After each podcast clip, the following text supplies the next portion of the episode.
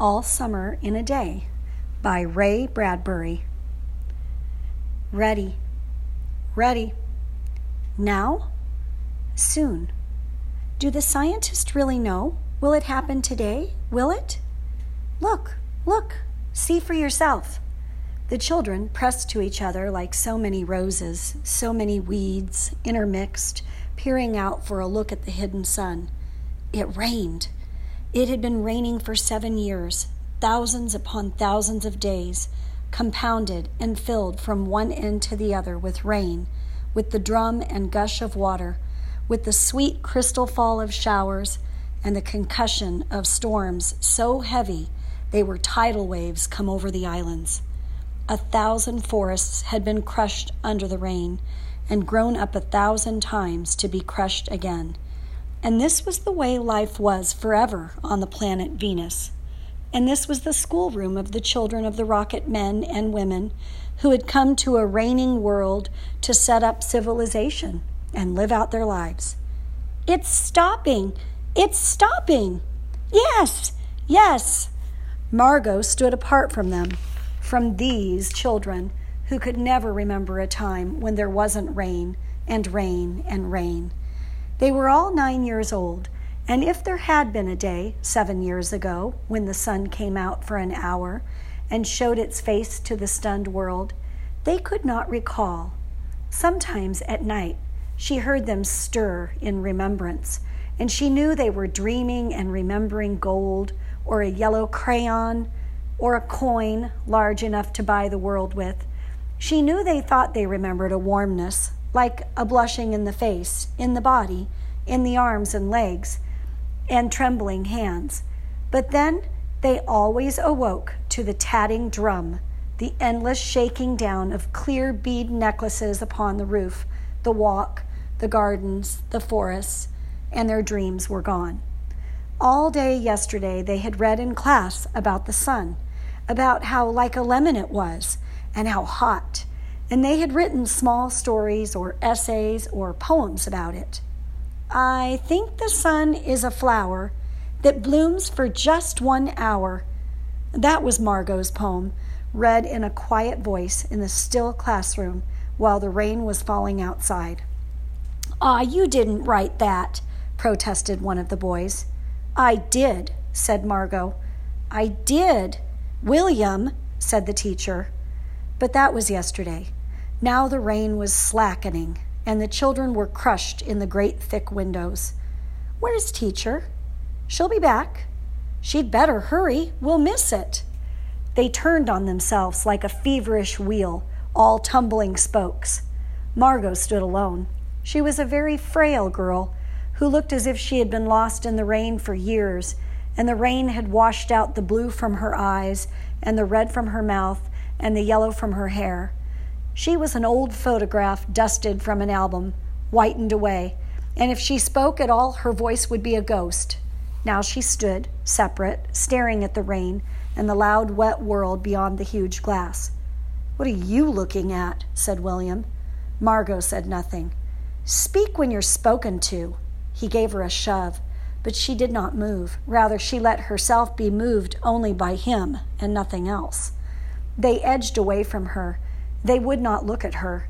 She felt them go away, and this was because she would play no games with them in the echoing tunnels of the underground city. If they tagged her and ran, she stood blinking after them and did not follow. When the class sang songs about happiness and life and games, her lips barely moved.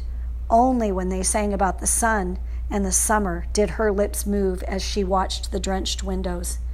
And then, of course, the biggest crime of all was that she had come here only five years ago from Earth, and she remembered the sun and the way the sun was and the sky was when she was four in Ohio. And they, they had been on Venus all their lives, and they had been only two years old when last the sun came out, and had long since forgotten the color and heat of it and the way it really was. But Margot remembered. It's like a penny, she said once, eyes closed. No, it's not, the children cried. It's like a fire, she said, in the stove. You're lying. You don't remember, cried the children. But she remembered and stood quietly apart from all of them and watched the patterning windows. And once, a month ago, she had refused to shower in the school shower rooms, had clutched her hands to her ears and over her head, screaming, The water mustn't touch her head. So after that, dimly, dimly, she sensed it. She was different, and they knew her difference and kept away. There was talk that her father and mother were taking her back to Earth next year. It seemed vital to her that they do so, though it would mean the loss of thousands of dollars to her family. And so the children hated her for all these reasons of big and little consequence. They hated her pale snow face, her waiting silence, her thinness, and her possible future. Get away! The boy gave her another push. What are you waiting for? Then, for the first time, she turned and looked at him, and what she was waiting for was in her eyes. Well, don't wait around here, cried the boy savagely. You won't see nothing. Her lips moved.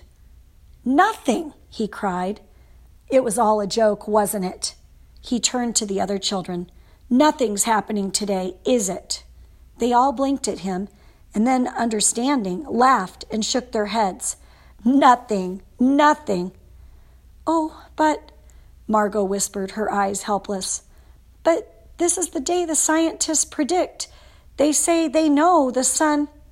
All a joke, said the boy, and seized her roughly. Hey, everyone, let's put her in a closet before teacher comes.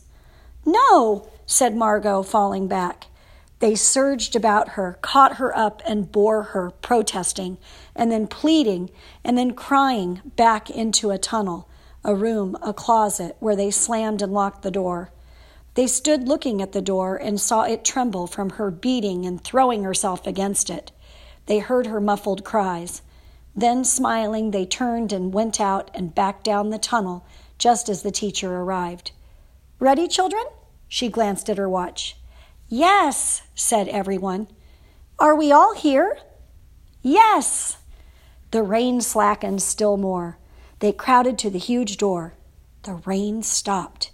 It was as if, in the midst of a film concerning an avalanche, a tornado, a hurricane, a volcanic eruption, something had first gone wrong with the sound apparatus, thus muffling and finally cutting off all noise, all of the blasts and repercussions and thunders, and then, second, ripped the film from the projector and inserted it in its place a peaceful tropical slide which did not move or tremor. The world ground to a standstill. The silence was so immense and unbelievable that you felt your ears had been stuffed or you had lost your hearing altogether. The children put their hands to their ears. They stood apart. The door slid back, and the smell of the silent, waiting world came into them. The sun came out. It was the color of flaming bronze, and it was very large, and the sky around it was a blazing blue tile color, and the jungle burned with sunlight as the children, released from their spell, rushed out, yelling into the springtime. Now, don't go too far, called the teacher after them. You've only two hours, you know. You wouldn't want to get caught out. But they were running and turning their faces up to the sky and feeling the sun on their cheeks like a warm iron. They were taking off their jackets and letting the sun burn their arms. Oh, it's better than the sun lamps, isn't it? Much, much better. They stopped running and stood in the great jungle that covered Venus, that grew and never stopped growing tumultuously, even as you watched it. It was a nest of octopuses clustering up great arms of flesh like weed, wavering, flowering in this brief spring. It was the color of rubber and ash, this jungle, from the many years without sun. It was the color of stones and white cheeses and ink, and it was the color of the moon. The children lay out laughing on the jungle mattress and heard it sigh and squeak under them, resilient and alive. They ran among the trees, they slipped and fell, they pushed each other, they played hide and seek and tag, but most of all, they squinted at the sun until tears ran down their faces. They put their hands up to that yellowness and that amazing blueness, and they breathed of the fresh, fresh air and listened and listened to the silence which suspended them in a blessed sea of no sound and no motion. They looked at, at everything and savored everything. Then, wildly, like animals escaped from their caves, they ran and ran in shouting circles. They ran for an hour and did not stop running. And then, in the midst of their running, one of the girls wailed. Everyone stopped. The girl standing in the open held out her hand. Oh, look, look, she said, trembling. They came slowly to look at her open palm. In the center of it, cupped and huge, was a single raindrop. She began to cry, looking at it. They glanced quietly at the sky. Oh, oh. A few cold drops fell on their noses and their cheeks and their mouths. The sun faded behind a stir of mist. A wind blew cool around them. They turned and started to walk back toward the underground house, their hands at their sides, their smiles vanishing away. A boom of thunder startled them, and like leaves before a new hurricane, they tumbled upon each other and ran. Lightning struck ten miles away, five miles away, a mile, a half mile. The sky darkened into midnight in a flash. They stood in the doorway of the underground for a moment until it was raining hard. Then they closed the door and heard the gigantic sound of the rain falling in tons and avalanches everywhere and forever. Will it be seven more years? Yes, seven. Then one of them gave a little cry Margot! What? She's still in the closet where we locked her. Margot. They stood as if someone had driven them like so many stakes into the floor. They looked at each other and then looked away. They glanced out at the world that was raining now and raining and raining steadily. They could not meet each other's glances. Their faces were solemn and pale. They looked at their hands and feet, their faces down. Margot, one of the girls said. Well, no one moved. Go on, whispered the girl. They walked slowly down the hall in the sound of cold rain. They turned through the doorway to the room in the sound of the storm and thunder, lightning on their faces, blue and terrible. They walked over to the closet door slowly and stood by it. Behind the closet door was only silence. They unlocked the door even more slowly and let Margot out. The end.